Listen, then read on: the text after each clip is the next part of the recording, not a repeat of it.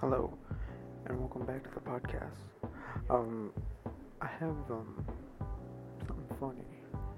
You know those menus you see in restaurants? How come they don't? How come the specials are not on the menu?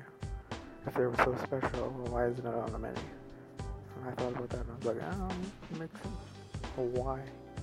Seems kind of stupid. It should just be on there. But anyway, yeah, that's, that's my little thought on that. See you whenever.